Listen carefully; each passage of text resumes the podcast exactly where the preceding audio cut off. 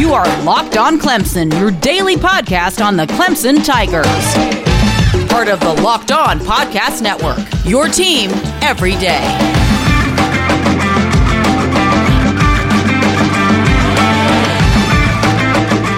Tiger Nation, what is up?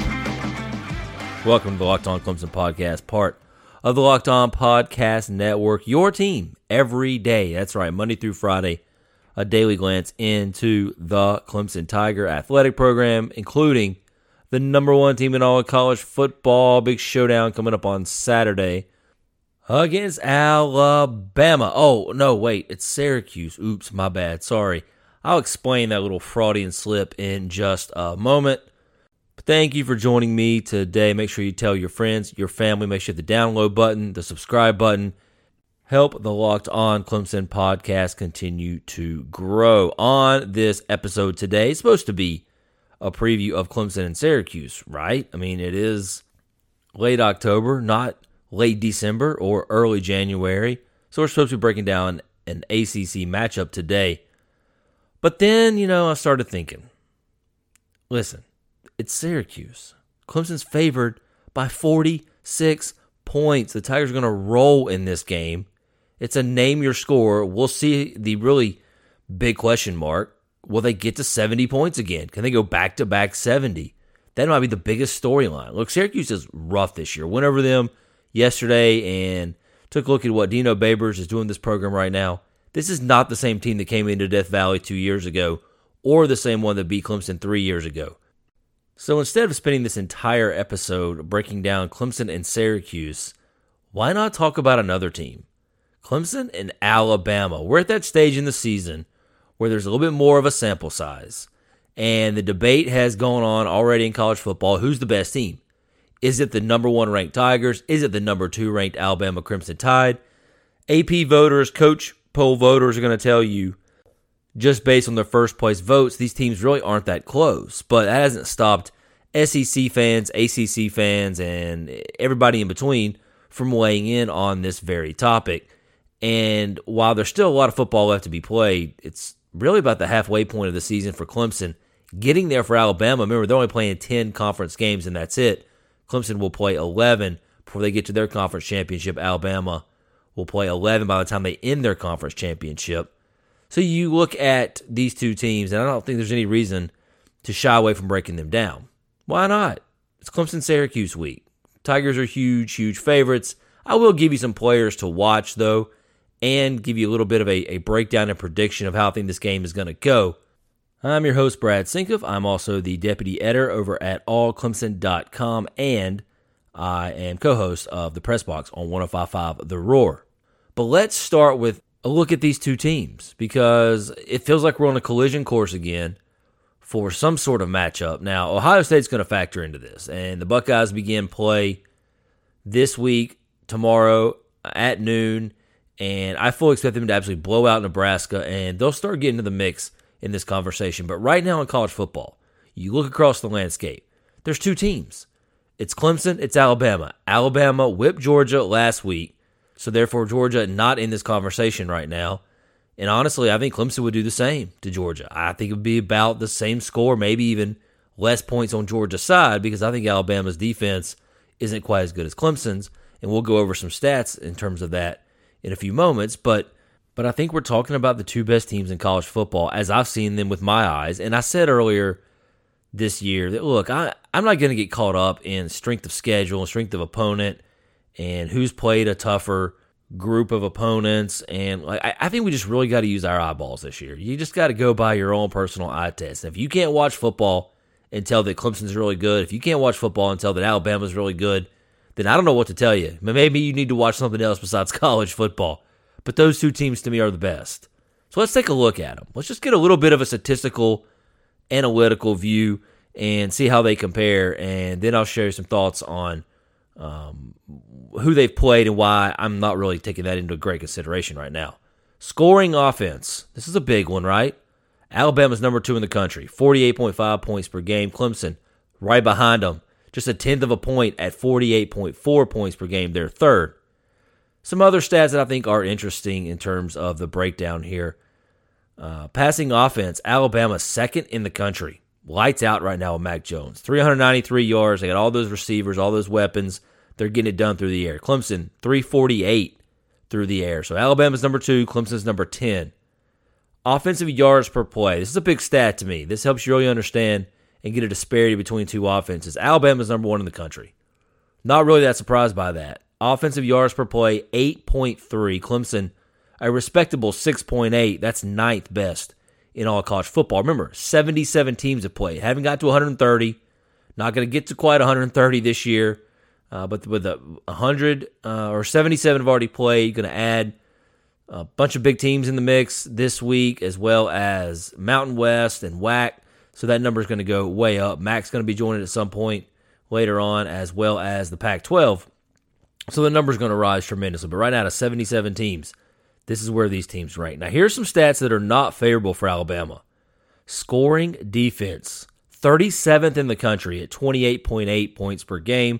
Clemson has allowed 12 points per game. That's fifth best in the country. Total defense. Clemson comes in at an impressive third in the nation with 264.6 yards allowed. Alabama 61st at 458.3. Rushing defense. How about this? Alabama 36th. It's basically smack dab, close to smack dab in the middle in rushing defense nationally. Clemson 11th right now. Passing defense. How about this one? Alabama 70th out of 77 teams, giving up 309 yards per game. A lot of that coming uh, in the Ole Miss game and the Texas A&M game. They Aggies were able to put up a lot of passing yards later in that one. Clemson very stingy through the air, 10th in the nation right now, 168.2. A couple other key stats that I took a look at: defensive yards per play, what they're allowing per play right now. Alabama 52nd in the nation, Clemson third. Turnover margin, no edge really here to speak of. Plus three for Alabama, plus four for Clemson. Sacks per game, Clemson way, way better right now. 4.4 sacks per game. That's third in the nation. Alabama 1.7. That's 51st in the country. Tackles for a loss, very similar as well. Clemson fourth, Alabama 40th. And then red zone touchdown rate, stat that I pay a lot of attention to. How many touchdowns are you scoring when you get opportunities in the red zone? Are you turning those into six points? Alabama 14th in the country right now, Clemson 7th from a percentage standpoint. Now, I know what a lot of people are going to say. Oh, but look who Clemson's played. Wake Forest and the Citadel. Now, you can throw the Citadel out. I'm fine with that. I'm not counting that game this year when I'm really analyzing the Tigers.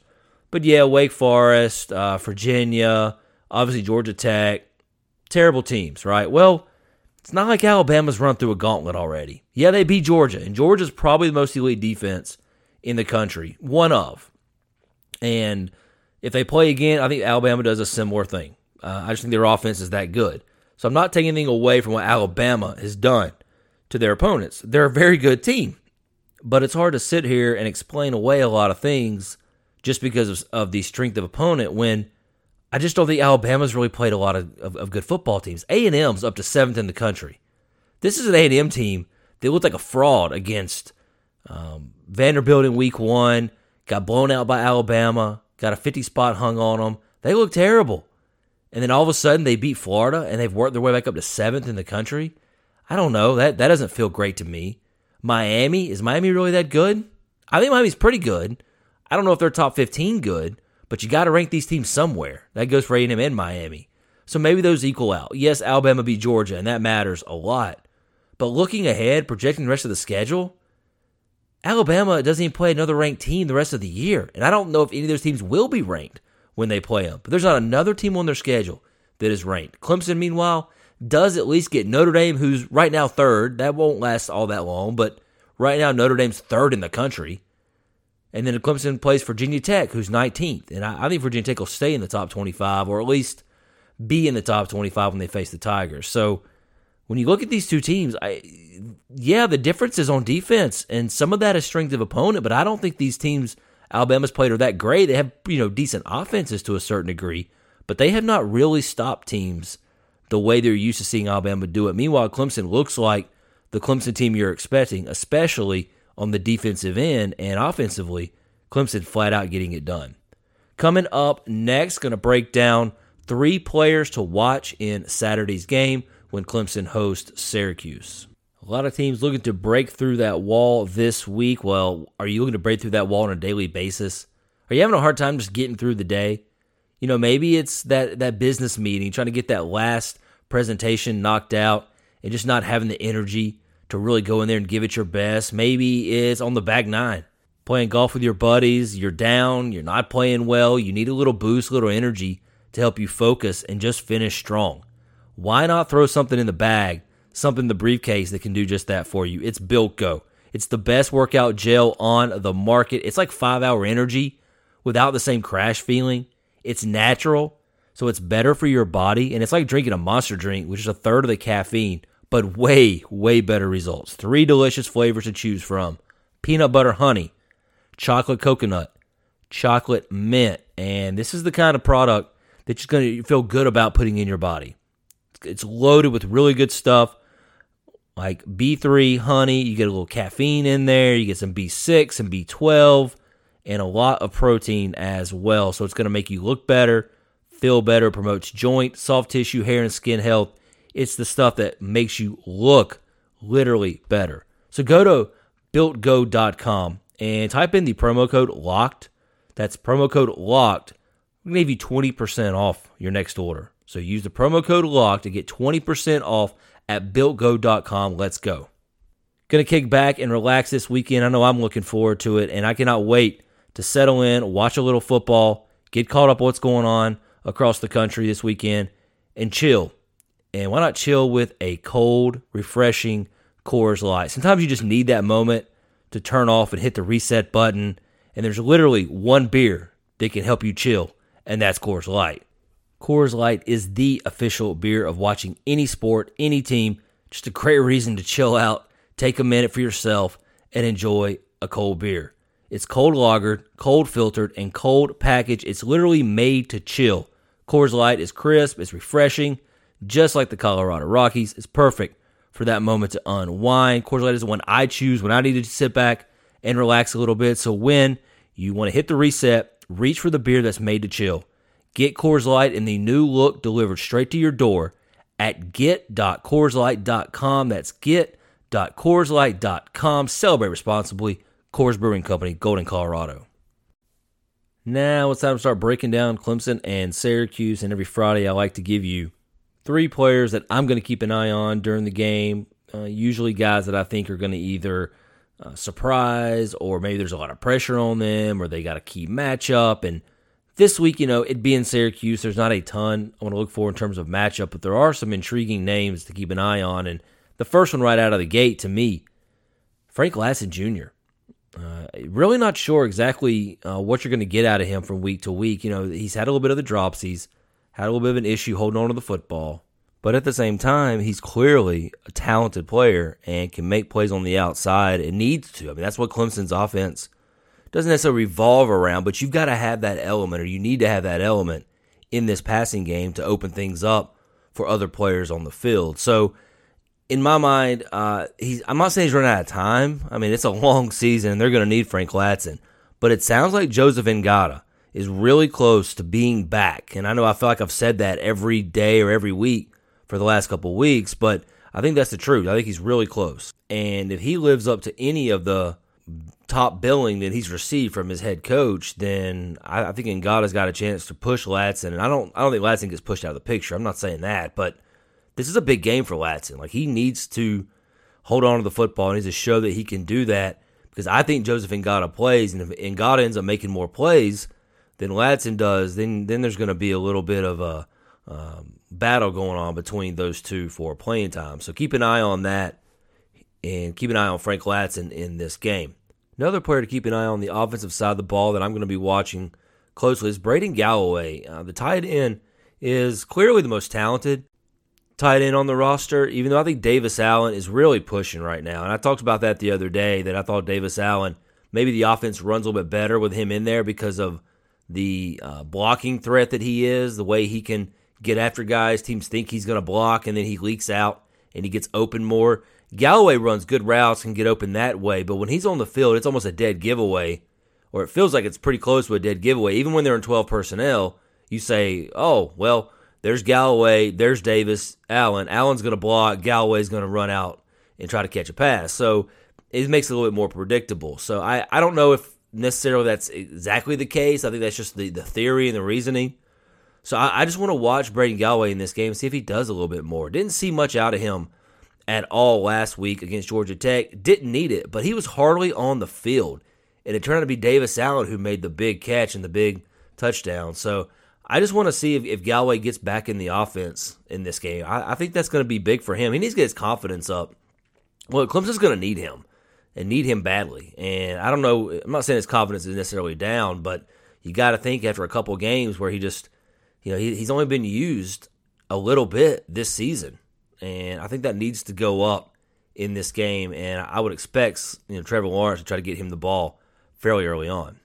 Last thought on Braden Galloway. He only played 16 snaps against Georgia Tech. That needs to come up. And I know it was a blowout. They didn't need him, but a lot of other people played. So I'm curious to see what his numbers look like after this game. Final player to watch in this one for me. I, I'm not saying he's going to have a massively productive day. I'm not even sure exactly how many snaps he plays, but I think he's going to impact this one in a big way. And that's Bryan Bresee, the true freshman defensive tackle out of Damascus, Maryland. Look, he's he's played well. I don't I don't want to take anything away from what he's done this season. Uh, he's played 35 snaps, 22, 55, 22, and 22 uh, on the season, and I, I think for the most part, I've been impressed with what he's done. But I just I'm I'm curious to see how he approaches this game because Syracuse's offensive line is not good, and they uh, actually have allowed the most sacks of any team in college football to this point 24 sacks allowed. So Clemson's going to get some in this game. Clemson's one of the best sacks per game teams in the country. I think they're ranked third right now. And I think they're going to get after that uh, weak Syracuse offensive line, get to Rex Culpepper. Tommy DeVito not playing in this game. It doesn't appear. I don't think he was even on the depth chart this week. He's out with injury. So they're going to get after Culpepper and really make him pay if he wants to sit in the pocket. And that's going to be tough on Syracuse. But Bryan Bresee's a guy who can move the pocket. I'm not saying he's going to have a bunch of sacks, but I think his ability, his athletic ability, is starting to show up a little more each and every game. And this is one that I want to see. Can he really get a push in there? And he, I wouldn't be surprised if he gets a sack or gets half a sack in this one.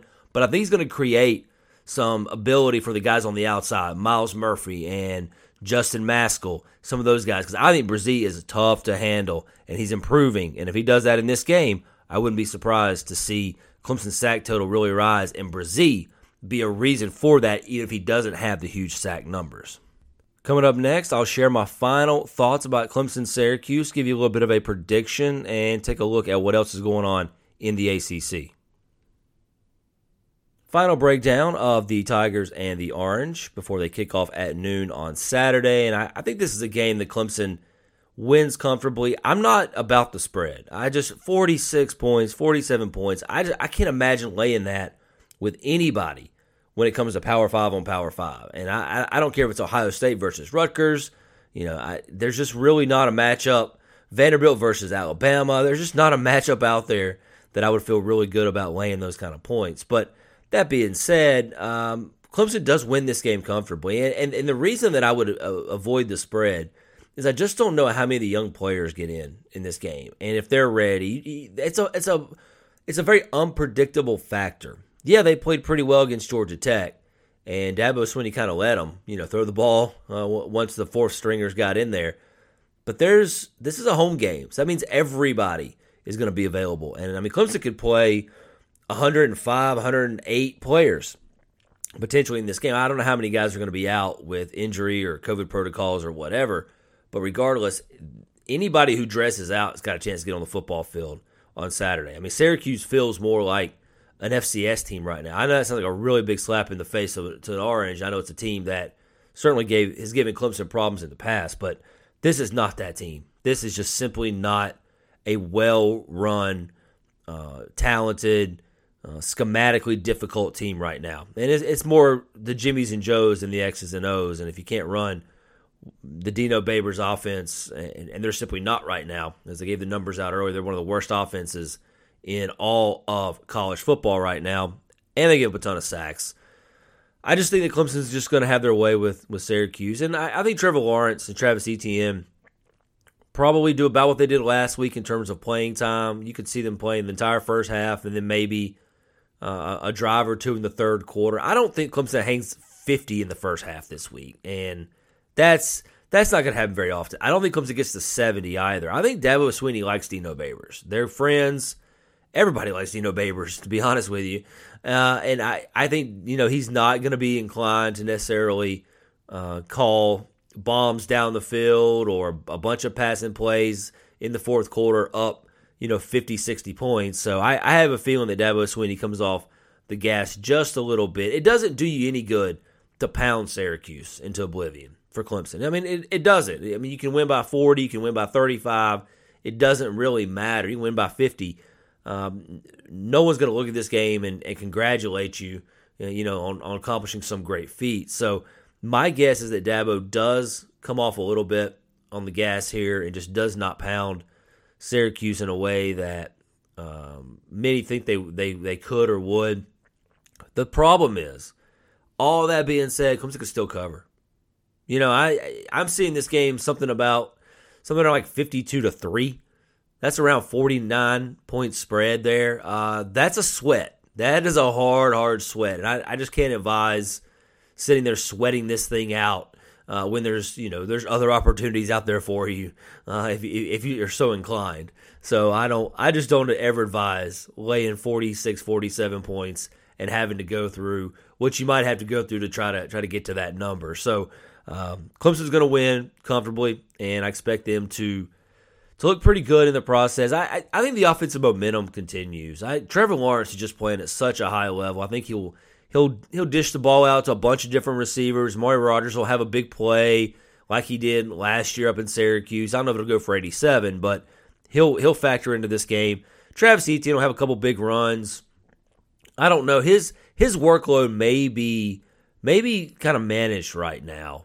Uh, Lyn-J Dixon, I thought, finally looked pretty decent last week against Georgia Tech, and he may get some more carries this week early there in the first and second quarter just to spell Etienne. And then I think Chez Mellusi has come on strong, so he may get some heavy run in the second half in this game. So Etienne's numbers may not uh, exactly jump off the box score at you come Monday, but certainly keep an eye on on really who else comes in the game and, and how they perform.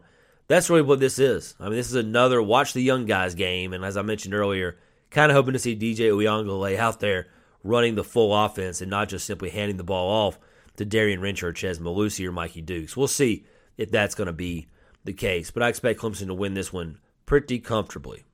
Quickly, a couple other ACC games I would keep an eye on this weekend. How about NC State going to North Carolina? Now, the Tigers don't play the Wolfpack, they're not on the schedule, and neither are the Tar Heels. But is it out of the realm of possibility that one of those two teams ends up being in the ACC championship game? I don't think so. We'll get to another team in just a moment, but uh, that's going to be a fun game and, and, a really big test for both teams. NC State been one of the biggest surprises in college football right now with what Dave Doeren's done at four and one, and then North Carolina coming off their first loss of the season, a head scratcher to Florida State. Uh, they need to bounce back. NC State needs to keep the momentum going. It's a rivalry game. That should be a fun one. It'll be very telling uh, when it's all said and done by those two teams. The other game, 3:30 p.m. tomorrow, Notre Dame and Pitt. Notre Dame, a 10 point favorite on the road. Pitt has struggled as of late. They've had a hard time getting things going there defensively lately, and that's Narduzzi's side of the ball. But Notre Dame, I don't know what to make of the Irish. I, I think they're good.